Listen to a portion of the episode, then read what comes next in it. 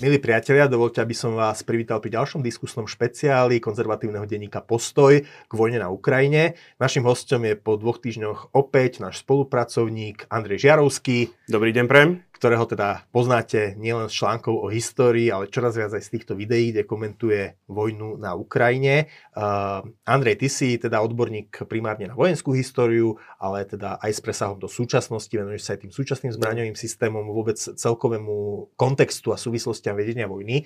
Uh, predtým, než prídeme teda k tej téme, ktorú sme si tak dopredu stanovili na dnes, tak musíme sa dotknúť aj aktualitami, ktorý, ktorými žijú uh, svetové médiá tieto dni, ktorými žili tento týždeň. A to je vlastne masaker v Buči, prípadne správy o ďalších masakroch uh, v mestách, ktoré oslobodila ukrajinská armáda a kde predtým boli ruské ozbrojené sily. Ja sa ťa teda spýtam ako človeka, ktorý poznáš históriu, poznáš aj mentalitu ruského človeka, ukrajinského človeka, je podľa teba, je, sú podľa teba tie, tie zábery z buče tých mŕtvych na ulici hodnoverné, alebo je to kvázi nejaký setup, je to nejaký výmysel ukrajinskej vojnovej propagandy? Ako to vidíš ty? Ja tomu verím. Ja tomu skôr... ktoré, ja, ako, verím tomu, že ako ruská armáda v tomto prípade spáchala zločin proti ľudskosti. Čo ťa o tom ale presvedčilo? Pretože e, my to, my to v podstate vnímame, neboli sme tam, vnímame to len ako konzumenti mm. médií, e, vnímame to cez nejaké obrazy, ktoré môžu byť zmanipulované, ne, nemusia byť. Čo ťa presvedčilo? Jednak sú tam tie satelitné zábery, ktoré boli robené hlboko v marci, mm. niekedy medzi 9. a 11. marcom, kde v podstate konfrontácia satelitných záberov so záberov priamo z ulicou, že v podstate tie tela tých zavraždených sú stále na tom istom mieste 3 týždne. Mm. No ale potom ako um, ono to bohužiaľ má takú svoju zvrátenú logiku to správanie tých ruských, tých ruských vojakov. Toto ma zaujíma, lebo teda mm. boli aj články o tom, že čo by tým Rusi získali. Mm, to nie je o získavaní. Čo je teda tá logika? Ja som už možno na inom mieste, keď došlo k, na, mm, keď došlo k ostreľovaniu tej pôrodnice v Mariupoli, Mm. Povedal, že musíme byť pripravení, alebo mali by sme byť pripravení na horšie. Že v podstate dojde k tomu, že skutočne tá ruská armáda frustrovaná z tým, z neúspechov, z ťažkých bojov v meste, jednoducho za, obratia zbraň proti civilistom. Je to do značnej miery, toto býva problém práve tých armád, ktoré čelia neúspechu. Mm-hmm. Že v podstate neschopnosť poraziť toho nepriateľa si potom tá armáda vybíja na civilistoch. Najmä pokiaľ napriek všetkým neúspechom sa stále nachádza na nepriateľskom území. A druhý, taký to už, to už ideme do tej histórie, že ruská armáda v tomto smere má horšiu povesť, než e, armády ostatných veľmocí, nazvime. Ty vidíš teda v histórii ruskej či sovietskej armády podobné správanie v minulosti? No to už bolo cez druhú svetovú vojnu.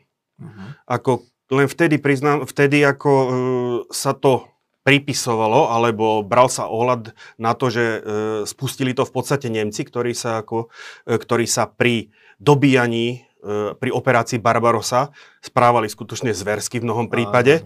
A v podstate e, bralo sa to tak, že Rusi len vracajú, alebo sovietské, sovietská armáda, Červená armáda vracia len požičané. A tuto ťa inak preruším, mm-hmm. ja si mhm. spomínam na jeden e, výrok Stalina, ktorý myslím adresoval zástupcom Československej exilovej vlády, že naša armáda, proste nečudujte sa, keď budú, keď proste budú uh, aj povedzme nejaké excesy voči civilistom, lebo naša armáda je taká. Ne, ne, necitujem to teraz presne, ale niečo podobné hovorilo teda československým ano, zástupcom. On už v podstate pripravoval ako um, tých západných spojencov ako na to, že jednoducho tá Červená armáda sa bude správať na tom doby, dobytom území hrubšie, než uh, je štandardom, povedzme, pri tých, u tých západných armád. E, keď si vezme zase, keď sa presunie úplne do histórie, v tom 19. storočí, on tá, tá zlá povesť sa ťaha už z týchto dôb e, s tými ruskými vojakmi, ale vtedy to nebol, by som povedal, dramatický rozdiel. Každá armáda pácha na dobytom alebo nepriateľskom území e,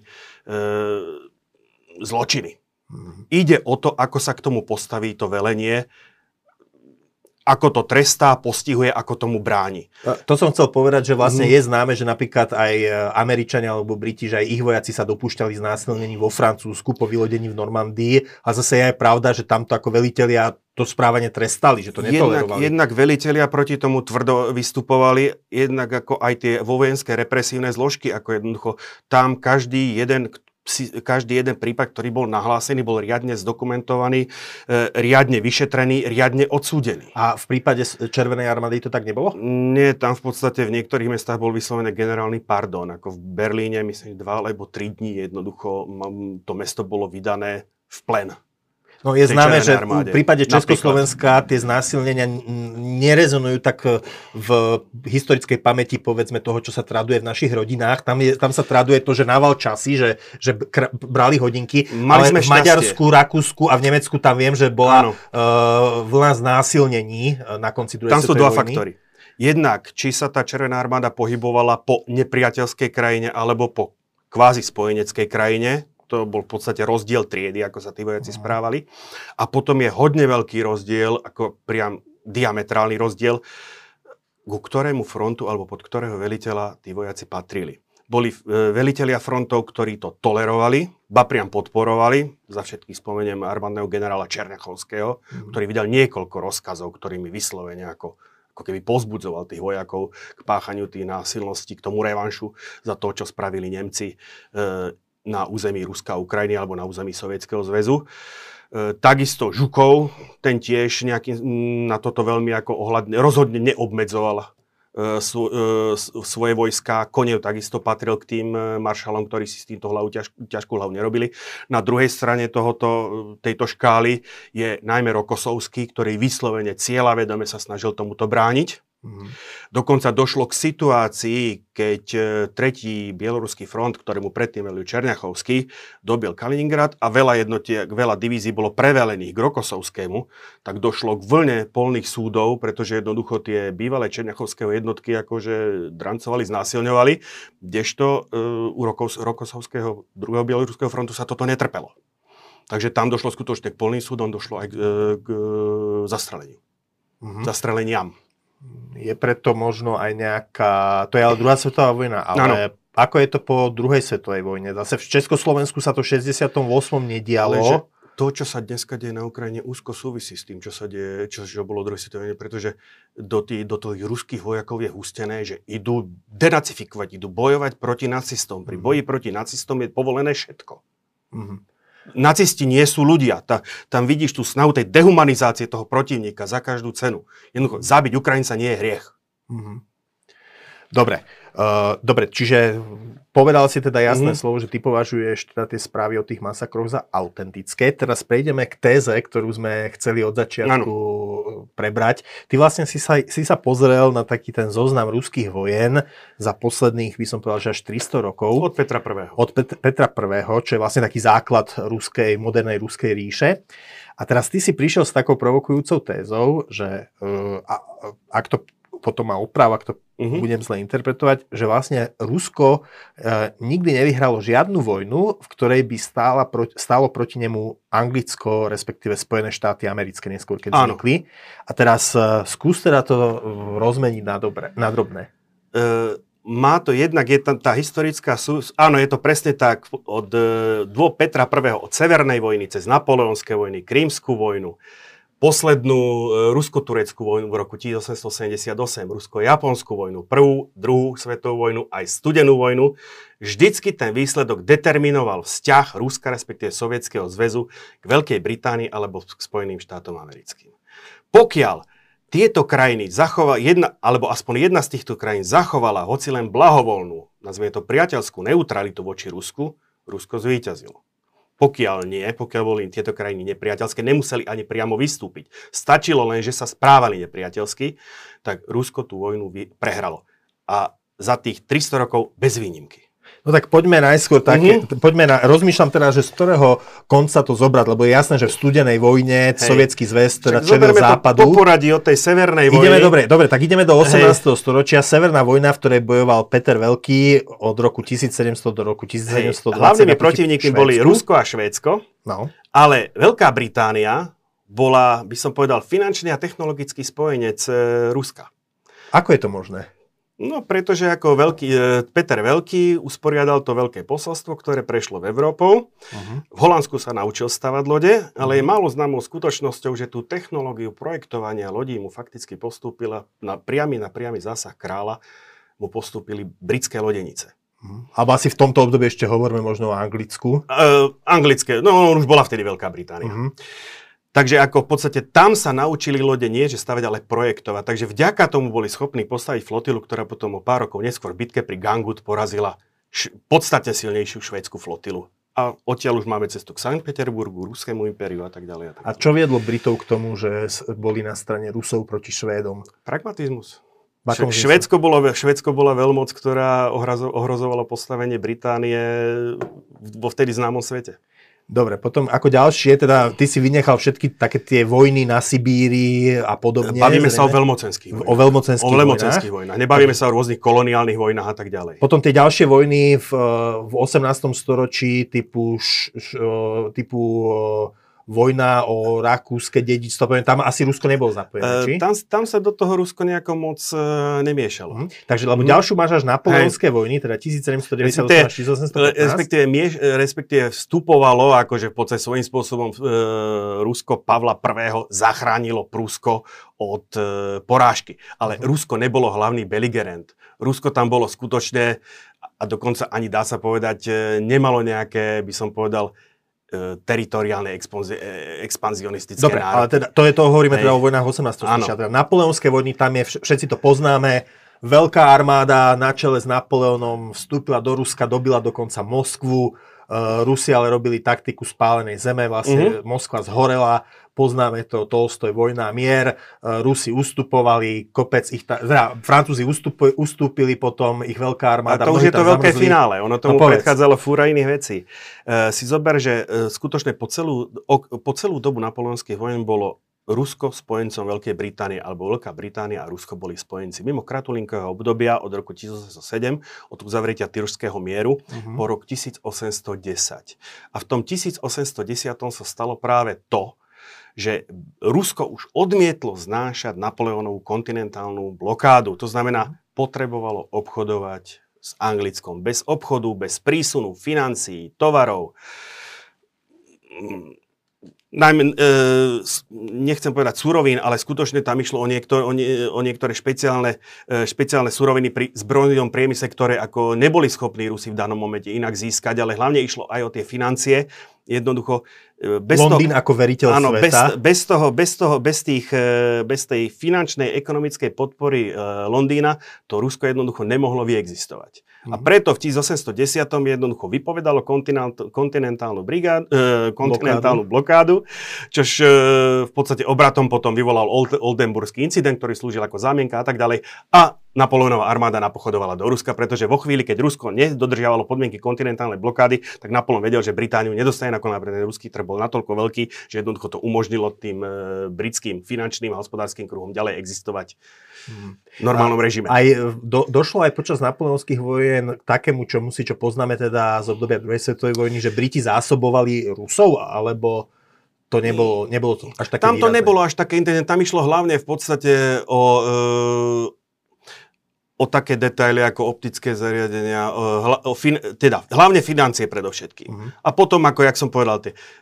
ďalekohľady, optické zariadenia a tak ďalej, akože rôzne tak, e, niekto, niektoré komponenty do strelného prachu. Uh-huh. A toto všetko ako v podstate práve s týmto zásobovala Británia ako Rusko. Tie koaličné vojny v rámci, to sú napoleonské vojny, teda, uh-huh. takým hovoríme v množnom čísle, lebo ich bolo viacero. Ty si spomenul, že teda e, bolo tam krátke obdobie od Tilského mieru 1807 Áno, do roku 1810, odbočili, kedy bolo Rusko a Francúzsko, kedy boli formálne spojencami. Áno. A teda v rámci tej prípravy ty si mi prezadil, že ten Tilský mier medzi Francúzskom a Ruskom trošku pripomínal pakt Molotov-Ribbentrop. Áno, pakt Molotov-Ribbentrop väčšina e, divákov pozná. Uh-huh. E, jeho dôsledku si Rusk, Sovietský zväz a Nemecko rozdelili Polsko a pri, pri, pri Baltiku, Baltské krajiny, po Baltské krajiny. No a niečo podobné sa stalo práve po Tyrskom miery, kde, v podst- kde Francúzsko a Rusko si v podstate podelili domin- dominanciu nad Švédskom. Švédsku vtedy patrilo Fínsku, veľkovojvodstvo Fínske, ktoré po poslednej severnej vojne Ruska so Švédskom si práve v tomto období, v období 1808-1809, e, Rusko e, pričlenilo veľkovojvodstvo Fínske k svojmu územiu a e, Napoleon dosadil za švédskeho kráľa jedného zo svojich maršalov, maršala Bernadota, potomkové maršala Bernadota vládnu dodnes. Áno, on bol veľmi, veľmi potom populárny, takže ano. ani keď Napoleon prehral, tak ho potom Švédi hey, Tam je taká perlička s tým, že jednoducho odmietal podstúpiť lekárske vyšetrenie, ako dlho, dlho, ako až v podstate do vysokého veku. No až teda už keď bol teda hodne vo vysokom veku, alebo starý, tak už, už sa tomu nedalo, ne, tak mu zobliekli košelu, aby ho vyšetrili a on mal na hrudi vytetované smrť všetkým tyranom. Mm. Ešte z revolúcie. No teda. Potom uh, Rusko viedlo viacero vojen voči Osmanskej ríši, kde, uh, kde sa teda aj dosť rozšírilo o Krym a tieto oblasti na Balkáne. Uh, porozprávaj teda o rusko-tureckej vojne z roku 1878. A tam, je, tam je práve tie rusko-turecké vojny alebo rusko-osmanské vojny ukazujú ten vzťah tej veľmocenskej politiky no. uh, a diplomácie. Pokiaľ Rusko sa neblížilo k úžinám Veľká Británia... Bosporu a Dardanely. Bo, bo, Bosporu a Dardanelám, áno. E, Veľká Británia do týchto vojen nezasahovala. Mm-hmm. Prijala to, že e, za Kataríny II. bol pričlenený Krím a postupne v podstate, že, sa, e, že, boli, že boli pričlenené niektoré tie Emiráty. Oni si zervoznili v, v Británii alebo v Londýne až tedy, keď sa v podstate tie hranice e, začali blížiť e, skutočne k Bosporu a Dardanelám, respektíve k hraniciam ich e, osma, e, indického, pa, indického, e, indických kolónií v Strednej Ázii. No ale bezprostredným spúšťačom e, krímskej vojny bol práve útok Ruska e, na osmanskú armádu. Sme, sme áno. Krímskú vojnu. Áno, ono v podstate krímská vojna e, má svoj pôvod práve v rusko-tureckých vojnách. Preto to, mm-hmm. o tom 1878 okay. hovorím ako o poslednej rusko-tureckej vojne. A e, jednoducho Británia a Francúzsko jednak mali tam úplne pragmatický, egoistický zámer. Oni boli najväčšími veriteľmi tej osmanskej ríše. Mm. Z veľmocenského hľadiska pre jednu aj druhú krajinu bolo neprípustné, aby pripustili jednoducho, že by úžiny, dôležitú obchodnú cestu e, kontrolovalo kontrolovalo Rusko alebo kontroloval niekto iný ako, ako Británia a e, Francúzsko.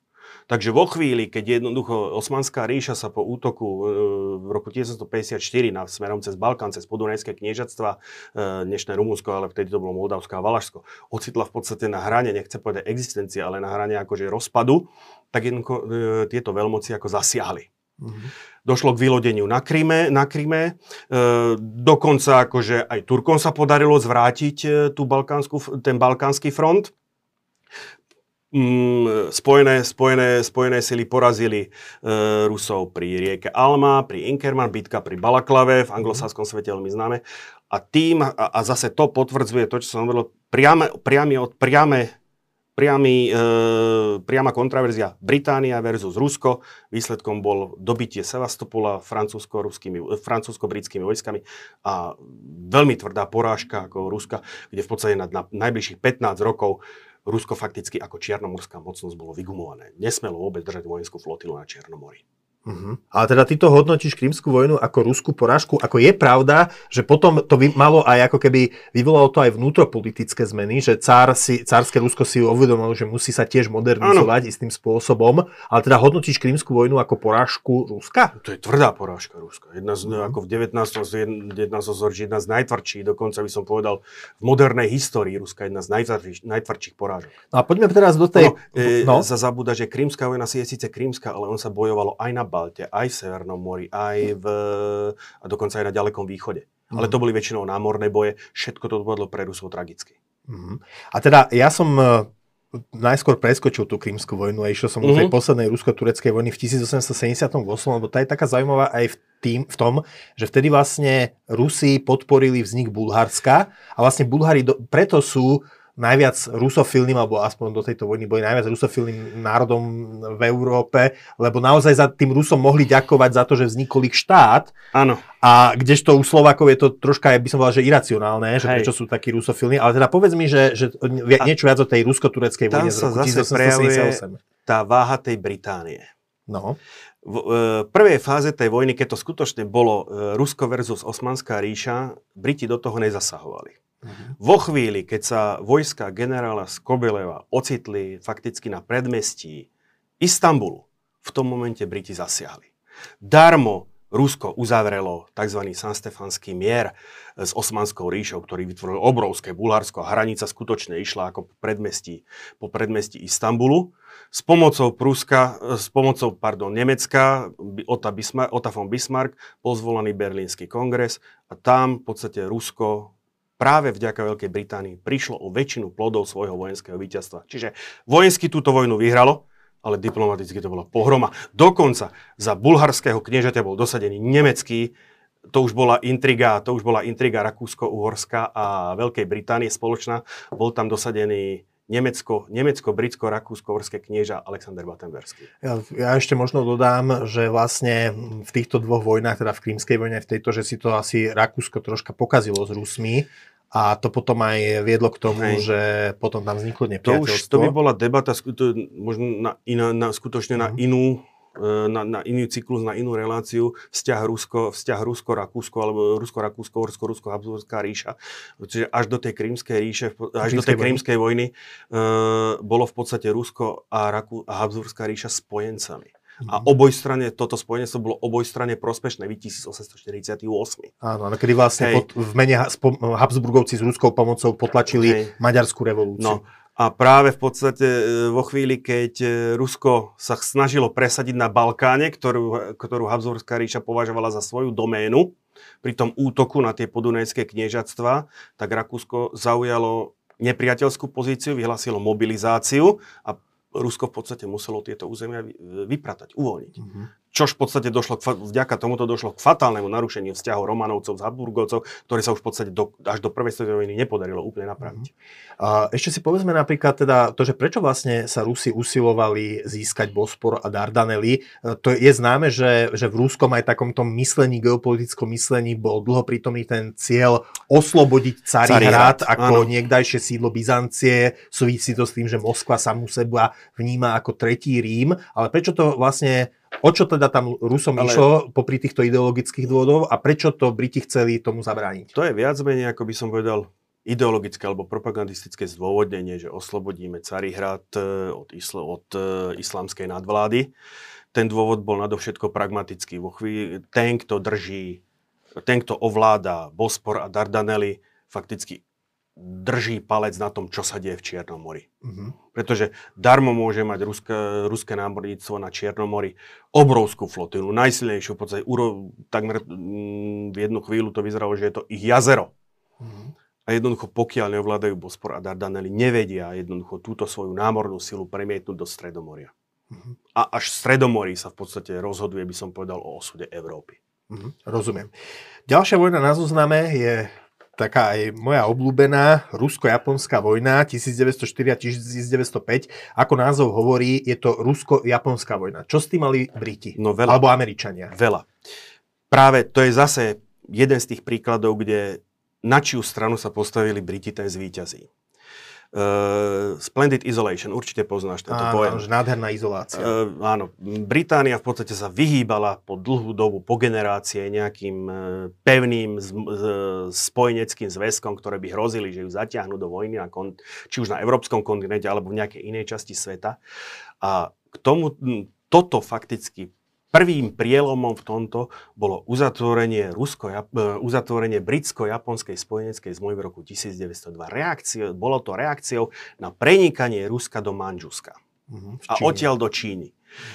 Výstavba e, východočínskej dráhy a tak ďalej a tak ďalej. Tých faktorov bolo viac. Británia si uvedomila v konfrontácii s prudko rastúcim nemeckým loďstvom, že jednoducho nemá dosť sil, aby ustrážila Nemecko v európskych vodách a súčasne Rusko v azijských vodách. Uh-huh. Tak jednoducho došlo k prelomeniu tej skvelej izolácie a jednoducho Londýn uzavrel trvalú spojeneckú zmluvu s Japonskom, s Tokiom. No.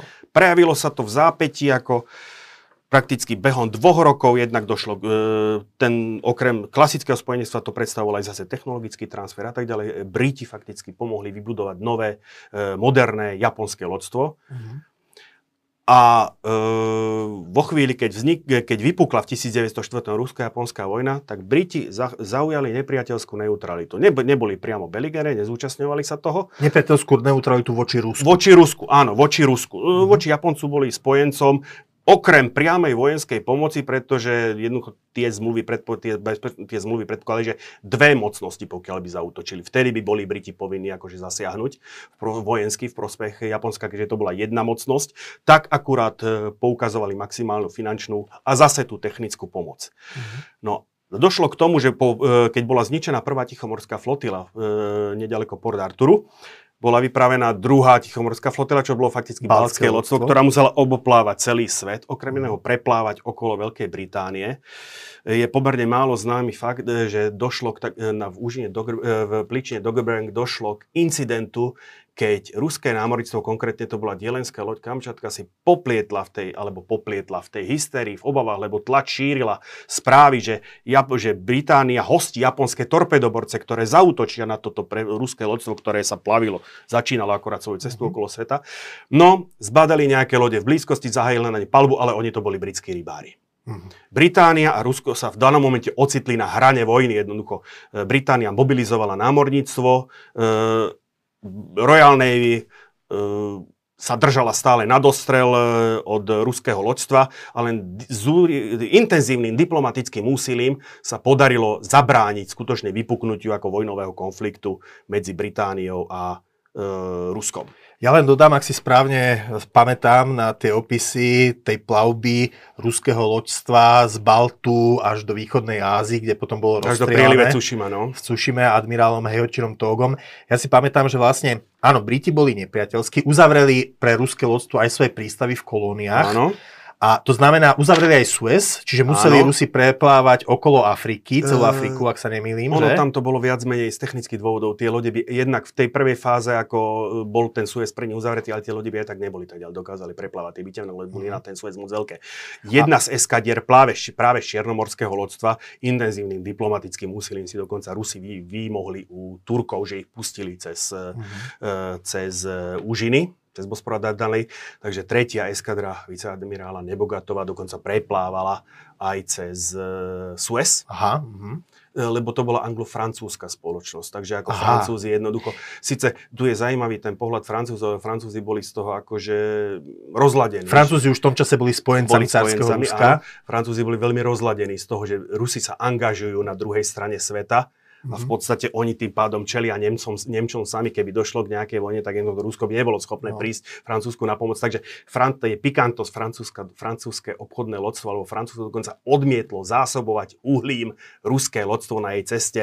No ale do toho prišli Nemci, ktorí Áno. vtedy podporili Rusov. Áno, ktorý v podstate nemecký Lloyd akože to uhlie dodal. A myslím, že potom aj kotvili v tých nemeckých kolóniách, keď bolo treba... To už zase nie, pretože ako skutočne to už ako by bolo vydalo, to, to, to by bolo silne podkopalo to spojenectvo. Mm-hmm. Takže mhm. napokon ako to Francúzsko súhlasilo s kotvením na Madagaskare Aha. a vo Vietname v, na základni Kamrana. Hm, Čo bola posledná základňa pred tou bitkou v Cušime. Čiže na po, áno, Rusko a Japonsko boli hlavní nepriatelia, ale teda Briti skôr stránili, alebo boli skôr na strane Japoncov, Francúzi a Nemci boli teda Nie skôr, Briti jednoznačne podporovali áno, Japoncov. Hej. Francúzi a Nemci zase paradoxne práve tieto dve krajiny vedľa seba ako keby podporovali istým spôsobom. Áno, a... ale v ďaleko obmedzenejšom rozsahu, než, než Briti dávali pomoc tým Japoncom. No a teraz už do tejto vojny vstupujú aj Spojené štáty potom svojim vyjednávaním, ale tam zase Japonci mali pocit, že ich Theodor Roosevelt, ktorý dostal za no. sprostredkovanie mieru medzi Ruskom a Japonskom Nobelovú cenu, že ich ošmejkol o víťazstvo. A, a toto je zase opačný gard voči tej poslednej rusko-tureckej vojne z roku 1988, kde Rusi vyhrali vojnu, ale prehrali mier. Mm-hmm. Tuto je to presne opačne.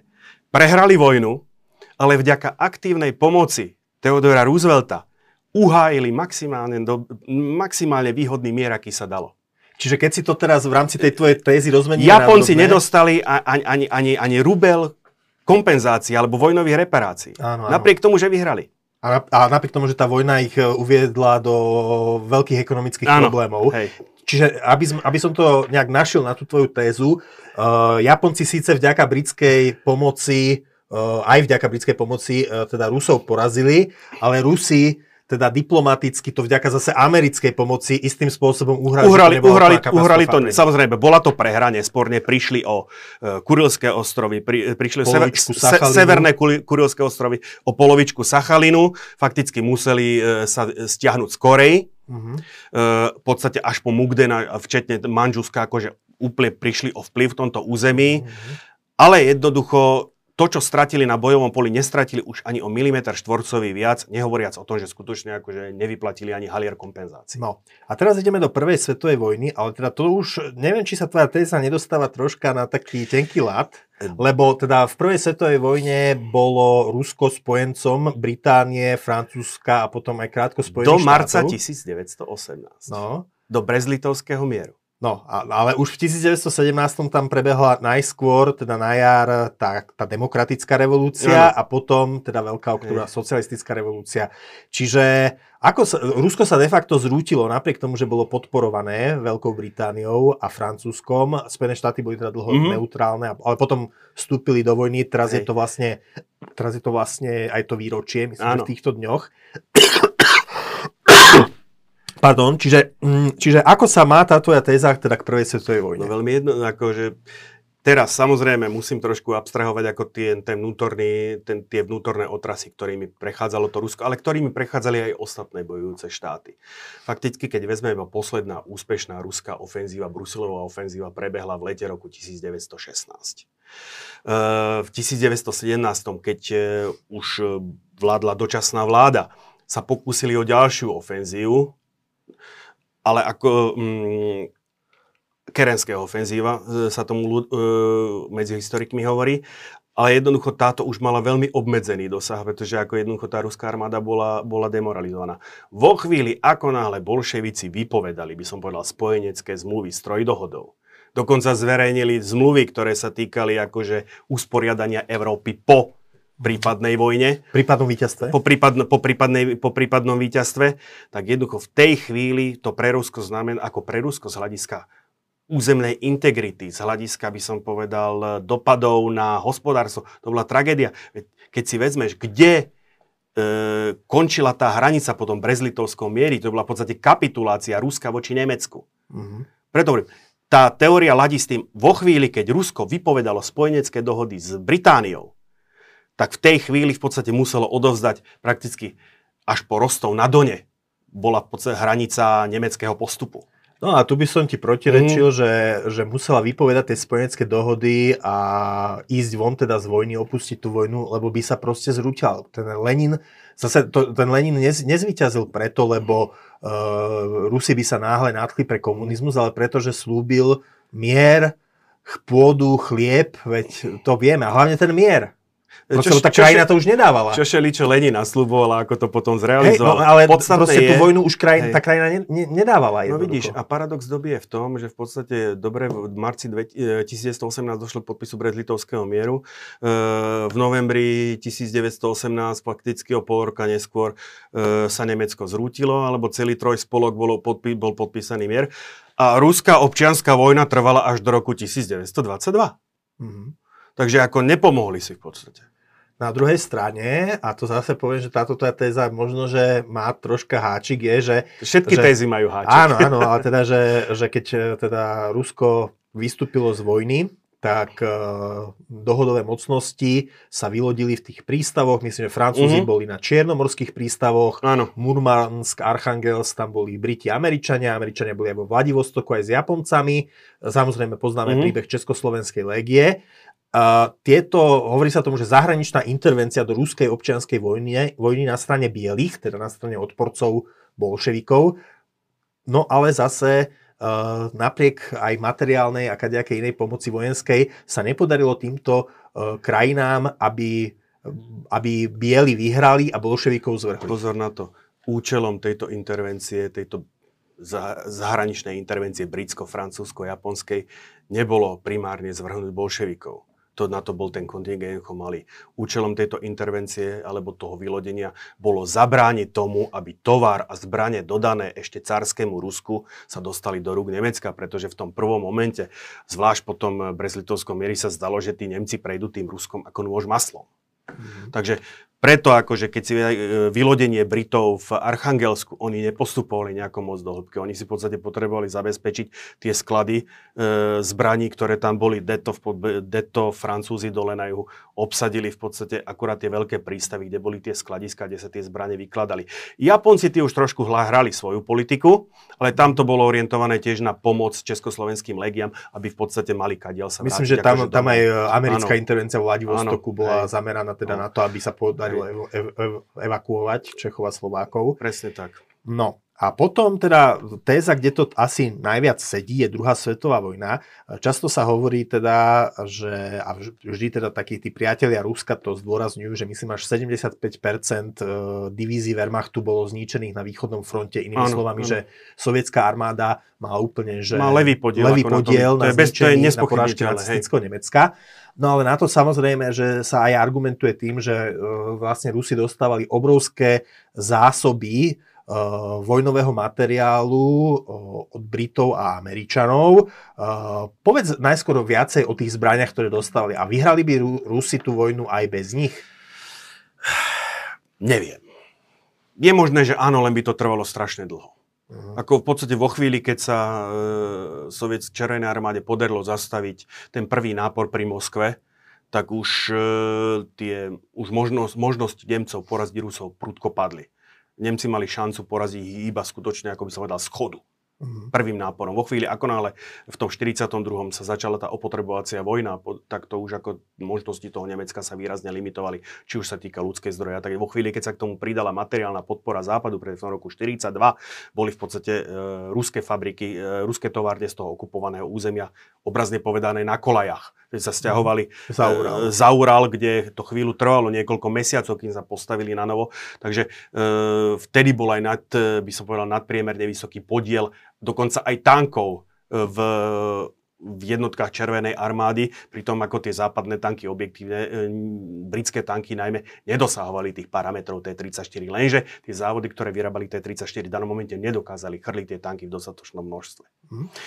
Ale teda napokon to nebola zbraň, ktorá sa stala takým najväčším symbolom tej angloamerickej pomoci Sovietskému zväzu počas druhej svetovej vojny, ale bolo to nákladné, Studebaker. nákladné vozidlo Studebaker. Áno. Prečo to bolo také dôležité? Nákladné vozidlo, ktoré nestriela, nemá dielo, nemá gulomet. Moderné armády sú závislé od zásob. Zásob streliva, zásob paliva.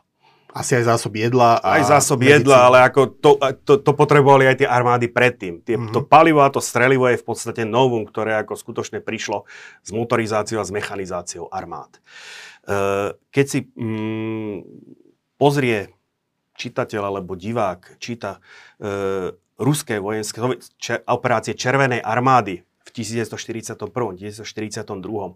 Skončilo to pokusy o protiútoky väčšinou končili tým, že e, Rusi prelomili obranu, uh-huh. lebo ono to niekedy skôr vyzeralo, že Nemci, že Nemci jednoducho pustili cez svoje línie a za nimi jednoducho sa to uzavrelo. A ruská, ruská armáda, generál Vlasov, 4. úderná armáda, skončila v obklúčení. Tých obklúčení bolo niekoľko. Rusi v tom 42. pri takýchto protiútokoch prišli o kvantá vojakov, o 100 tisíce vojakov. Problém bol v tom jednoducho, nedokázali Rusi svojimi silami zásobovať tie jednotky, ktoré ako tie útočné hroty, ktoré postupovali vpred. Počítaj s tým, že e, to už nebola rýchlosť chôdze. Tá, tá, tá tanková divízia alebo tanková brigáda postupovala rýchlosťou niekoľko desiatok kilometrov za hodinu jednoducho. Mm a ten, ten zásobovací kon, ako, ako ťahali koníky, jednak ako nestačil touto rýchlosťou, to ostatné mali problém aj Nemci v určitých mm-hmm. fázach vojny. A hlavne ako jednoducho ten, ten, ten konský záprah, alebo to auto, ktoré nemalo hnané predné kolesa, sa jednoducho v tom rozstrielanom teréne nedostalo dostatočne blízko k tým útočiacim jednotkám. Preto Rusi boli, alebo Soviet, Červená armáda bola schopná robiť masívne ofenzívy, až v podstate po tom, čo skutočne e, v rámci Land-Leaseu dostali 10 tisíce e, ťažkých nákladných aut, ktorí mali hnané všetky, všetky tri nápravy. Mm. To sú práve najmä tie Studebarke, tie sú ako, to je typický príklad. A e, ruské, samozrejme v tom sú, sú, e, súviselo to aj s tým, ako rástli skúsenosti ako ruského velenia, ako mhm. organizovali, lebo to bolo náročné na, na logistiku. Tie prvé ruské útoky boli skutočne, no zautočíme a uvidíme. Protiútoky myslíš? E, protiútoky. A aj útoky, aj protiútoky. No, zautočíme, uvidíme A skončilo to zvyčajne tým, že v podstate tým útočným, útočným hrotom, ako do, došlo palivo, došla munícia, za nimi sa to zavrelo, ako a Nemci, to, Nemci ich mhm. potom postupne zničili. V podstate jednak rastom tej tak, technickej, taktickej spôsobilosti, rastom spôsobilosti zásobovať svoje jednotky, čož bolo práve spojené s Lendlízom, až, až potom boli schopní... Lend-lease je zákon áno, o pôžičke, o pôžičke a prenajme. Týmto bolo v podstate, e, vďaka tomuto zákonu boli, e, bola Červená armáda alebo Sovietský zväz zásobovaný ako technikou. Takže e, niekde som hovoril, že 75% všetkých aut sovietskej armády alebo Červenej armády ťažkých aut e, bolo pôvodom e, zo Spojených štátov alebo z Veľkej Británie, najmä zo Spojených mm. štátov. Niekde sa uvádza dokonca, že tretina e, červenoarmejcov bola oblečená do uniform, ktorí boli zo súkna Made in USA. Mm-hmm. Takisto. Uh, Čiže dokonca aj také veci ako uniforma alebo áno, čižmy, čo potrebuje 40, vojak? 40% obuvy, ale číslo kolíše samozrejme, ako ktorý historik sa na to ako pozrie, tak dojde k trošku k iným záverom, ale od tretiny po 40% obuvy uh, tých čižiem bolo v podstate z kože alebo z úsne, ktorá, ako, ktorá prišla tiež e, na územie Sovietskeho zväzu v rámci Lendleaseu. A teraz nehovorím o takých detailoch, ako zase tá, tá spomínaná optika, uh, fú, uh, fúra uh, technologických transferov Prvé e, sovietské e, prúdové motory boli fakticky licenčné motory Rolls-Royce Derwent alebo Rolls-Royce Nene kde, podstate postupy, kde Briti postúpili túto licenciu. Takisto prvé radary boli v podstate vychádzali z britských licencií, kde im to vyslovene postúpili. No a takže potom, čiže vidíme tu naozaj, že druhá svetová vojna e, bola vyhratá naozaj cez, by som povedal, že ruskú Spoj, krv, ale, áno. ktorá bola ruskými, ru, vybojovaná ruskými rukami hlavne, ale ktoré boli častokrát vystrojené, vyzbrojené, obúvané, Hej. živené Britmi a Francúzmi, Britmi a Američanmi. dosť často bojuje, ako najmä v laickom svete, ako, alebo bojujú proti sebe ako práve tieto, že Rusi to vybojovali, ako, a kdežto Západ sa pozeral. Ono jednak Západ sa celkom nepozeral, pretože Západ mal svoje boisko, ako Severná Afrika, e, Pacifik a podobne, ale e, práve sa zabúda to, že v podstate tá moderná armáda bez tej logistickej podpory, ktorú práve všetkým bojúcim stranám zabezpečila tá obrovský výkon americká ekonomika, bez toho, že by som chcel na Američanov spievať nejaké chvály, ale jednoducho ako tie čísla nepustia. Práve tá zabezpečila, e, nazvie to, relatívne rýchle víťazstvo E, protihitlerovskej koalície mm-hmm. voči hitlerovskému Nemecku. No a potom teda studená vojna, tam je to jasné, tam sa teda hovorí, že, že Západ vlastne uzbrojil sovietský ano. zväz. E, Hej. Chceš ešte aj k tomuto povedať teda tam, niečo? Tam je, tam, je, tam je to úplne jasné a v podstate je to už len počiarknutím všetkého toho, všetkého toho, všetkých tých faktorov, o ktorých som hovoril predtým. Vo chvíli, keď sa tá ekonomická sila Británie a Spojených štátov otočila proti Rusku, alebo pôsobila proti Rusku. Tak pre Rusko to dopadlo zle. Vo chvíli, keď táto obrovská ekonomická a finančná sila pôsobila v prospech Ruska, Rusko slávilo veľké víťazstvo. No a teraz si to pretransform, premietnime si to, premeňme si to teda na drobné, čo to znamená pre súčasnú vojnu na Ukrajine, lebo z toho, čo hovoríš vlastne vyplýva, tak vieme, všetci vieme, už sme sa o tom bavili vlastne od prvej relácie, bez toho, aby sme to explicitne povedali. Prezident že... Putin rád historizuje. No. Mm, nevravím, že musí uvažovať zrovna akože týmto spôsobom, ale jednoducho, keď si skutočne zoradím tú historickú, sú, historickú súslednosť a teraz nebudem hľadiť na nejaké detaily a e, výnimky a podobne, ale skutočne vychádza z toho, že táto konfigurácia, v ktorej sa to Rusko ocitlo, nie je pre neho dobrá a z hľadiska dlhodobého konfliktu je to nehrateľné doslova do písmena. To je, všetci sme, e, ktorí ako sledujeme tie, e, to Rusko, sme čakali niečo medzi 6 vojnou a Blitzkriegom. Mm-hmm. Sme vedeli jednoducho, ako náhle sa Rusko nechá zatiahnuť do dlhej vojny, ako máme zatiaľ bojujeme niečo cez mesiac, to ešte nie je dlhá vojna. Pozor na to. Ale ako náhle sa Rusko nechá bez spojencov zatiahnuť do dlhšej vojny, jednoducho ekonomika toho štátu to neutiahne. Mm-hmm. Samozrejme, Rusi sú do, schopní vydržať neskonalé strádania. Žiadny európsky národ nevydrží toľko ako oni, keď sa jednoducho zatnú a chcú zvíťaziť.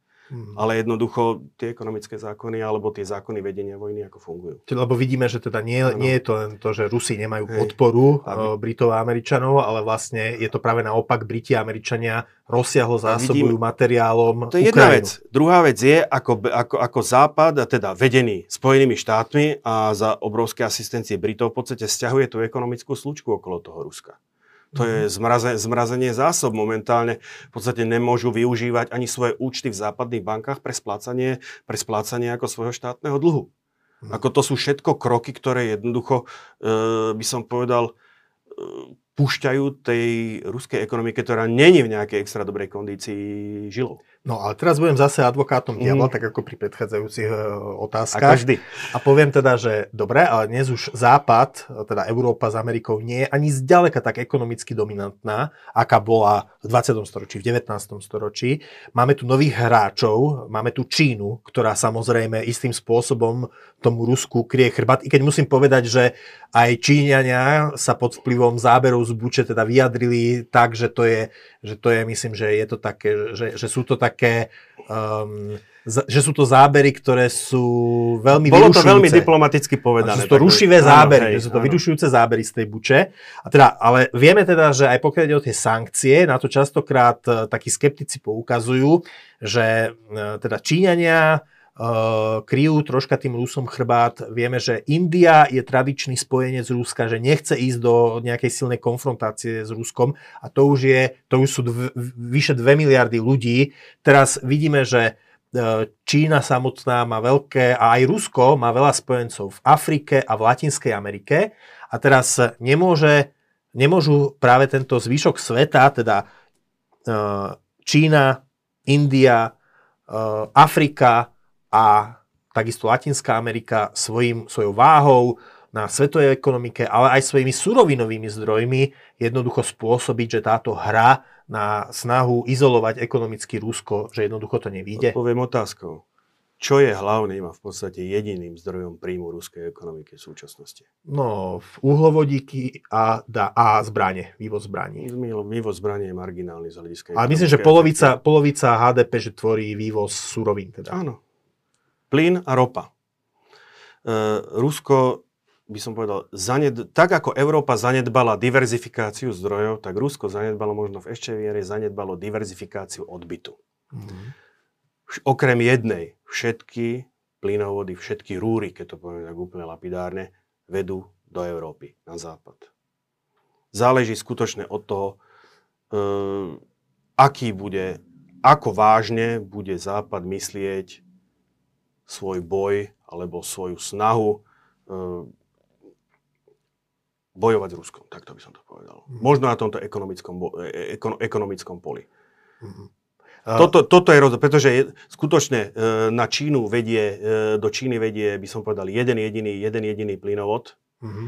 a Čína si dáva obrovský pozor na to, aby nedopadla ako Európa a má tie svoje dodávky diverzifikované. Mm. Čína nepripustí jednoducho práve najmä z poučenia z týchto udalostí, aby jednoducho sa stala takto závislou. Áno, a to, ty, ty sa aj to spomenul a mm. spomenul, spomenuli to aj iní, že Rusi nie sú schopní presmerovať kvôli, práve kvôli tým obmedzeniam, že tie rúry majú uh, obmedzenú, obmedzený objem toho, čo môžu pretransportovať, že nie sú schopní ako keby uh, zmeniť len tak, ten, ten prúd, ten, vyho- hodiť ten, ten východo-západný prúd jednoducho sa nedá otočiť v ráde, to je ani v ráde rokov. Nie je to mm-hmm. ešte v, ráde, v rádu mesiacov. To je vybudovanie, vydobovanie toho plynovodu, to je, kompl- to je komplikovaná vec, musí sa budovať na dlhú, na dlhú vzdialenosť. E, medzi Ruskom a Čínou, keď to vezme, sú pomerne náročné ge- geogra- e, geologické podmienky. Mm-hmm. Takže to by nebolo, to nie je také jednoduché. Preto ako v podstate skutočne je kľúčové, by som povedal, pre schopnosť Ruska pokračovať, v tej, pokračovať vo vojne proti Ukrajine a pokračovať v tom svojom ideologickom ťažení proti Západu je skutočne kľúčová tá ochota toho západu, či bude odoberať to, mm, ten plyn, alebo nebude. No dobre, takže to bolo asi no, moment, Momentálne no. vidíme, potom ešte možno aj na záver, ako paradoxne, ako Západ v tomto smere ešte tak rozmýšľa, špekuluje a paradoxne momentálne to skôr na hranu tlačí ako prezident Putin, ktorý ako vystúpil s tou požiadavkou e, požiadavkou platiť rublami mm-hmm. e, za, za svoje dodávky a podobne, čož v podstate čo to, inak, mne, je to... Mne teda to nedáva, lebo ty robíš aj v energetike a mne toto nedáva úplne zmysel, že okrem toho, že krátkodobo zvýšiť kurz rublu, rubla, že ako čo tým sleduješ, to je asi iba nejaké akože pre, propagandistické víťazstvo, lebo Jednak, ak, jednak, je to trošku, jednak je to trošku ako skutočne ako náuko propagandisticky, už potom ten, ten systém, akože už bolo jednoznačne, ako by, e, by som povedal trošku, ako tam bol e, kozmetika, že e, zaplatí sa na dolárový alebo eurový účet e, v Gazprombanke, potom sa to prevedie akože na ruble, až tých sa to zaplatí. To už bola akože taká kozmetika vyslovene, mm-hmm. ako, aby sa mohlo ukázať, že akože niečo, že, že niečo... Že Putin vybabral so západom. Ono možno aj preto ten západ je, mm, jednak ako samozrejme má tam nejaké vyslovene vlastné dôvody, že jednoducho skutočne, keby sa ten, keby z rozhodnutia západu sa jednoducho tie kuhutíky zavreli, tak skutočne ako tá Európa by na tom bola akože veľmi, nevramím, že sa to nedá prežiť, ale ako museli by sme akože obetovať niečo všetci. Mm-hmm. To by nebolo bezbolestné. Myslím si, že ten dopad na Rusko by bol ako ďaleko drastickejší, pretože oni nemajú voči tomu jednoducho alternatívu. Ten mhm. plyn do Európy sa ešte vždycky dá od, doviesť od niekaľ inám. Môžeme sa baviť o tom, ako rýchlo, môžeme sa baviť o tom, ako množstve, ale jednoducho v, tom ča, v tej časovej perspektíve ten Západ má viacero možností. To uh, Rusko tých možností, čo sa týka exportu uhlovodíkových palív, veľa nemá, ale o inom som chcel. No Zvyčajne ten, kto by som povedal, urobí ten prvý rozhodujúci krok, že zavrie ten kohútik, odreže sa od toho, zvyčajne ono sa to zvyčajne otočí proti nemu. Mm-hmm. Ja, typický príklad je obchodná vojna Rakúsko-Horsko versus Srbsko, kde Rakúsko-Horsko jednoducho uzavrelo svoj trh proti e, dovozu srbského bravčového mesa, ktoré tvorilo kľúčovú zložku. To bolo v ktorom roku? To bolo 1913, mám taký mm-hmm. pocit, alebo 12. Nie, to bolo pred, e, to ešte 10-11, pred uh, balkánskymi vojnami. Uh-huh. A v pod, to v podstate definitívne dostalo Srbsko na obežnú dráhu Ruska, pretože jednoducho Srbsko si našlo druhé odbytišťa. Mm-hmm. Kúp, jednoducho Rusko skúpilo akože tú produkciu toho bravčového, napriek tomu, že to ne, extra nepotrebovalo, ale jednoducho týmto si kúpilo uh, lojalitu, lojalitu Srbska. Srbska. To je správny ten výraz. Podobne to dopadlo v podstate uh, pri kreovaní trojdohody Trojspolku, kde uh, Francúzsko zahralo, poviem to, hardball z hľadiska financií voči, voči Taliansku, kde jednoducho nasadilo tvrdé, tvrdé podmienky na poskytovanie úverov a podobne, ktoré jednoducho nemohlo, e, nemohla ekon, talianská ekonomika e, preniesť práve preto, že v podstate chceli odpútať Taliansko od e, vyjednávania s Nemeckom. Dopadol presne, tak, presne opačný. Prosto nemecké finančné kruhy zafinancovali talianský štátny dlh. Mm-hmm. Prosto ten, kto v tomto prípade, ako by som povedal, zahra obštrukčne, zvyčajne sa to otočí proti nemu. Ak histórie znali európsky politici, možno toto vedia. Dobre. Ďakujem. Andrej Žiarovský teda prišiel si naozaj s takou tézou, že, ktorá nasvedčuje tomu, že Rusko smeruje k porážke v tejto vojne. U, uvidíme, pretože si, ako keď si vezmeme e, začiatok druhej svetovej vojny, Rusko zmenilo strany fakticky. Áno. Neviem, na čú stranu by prešlo teraz, ale ako tvrdiť, že momentálne, že e, osud tejto vojny je jasný, to si netrúfnem úplne. Ale naznačuje to teda, naznačuje. že ekonomické ukazovatele naznačujú skôr teda v porážku. Ruska práve na základe tej historickej skúsenosti. Ten historický vzorec to akože, nie že naznačuje, ten historický vzorec to hovorí. Mm-hmm. Dobre, uvidíme, necháme sa prekvapiť, e, či to takto bude pokračovať. E, ja teda ti ďakujem, že si dnes prišiel. Určite zase vymyslíme možno o dva týždne nejakú ďalšiu tému spoločne. Ideme. A ďakujem aj vám, milí diváci, že ste si nás dnes zapli. Ak sa vám naše video páčilo, dajte mu like a staňte sa odberateľmi kanála Postoj TV. Potom vám už neunikne žiadna podobná diskusia. Dovidenia a pekný deň. Dovidenia.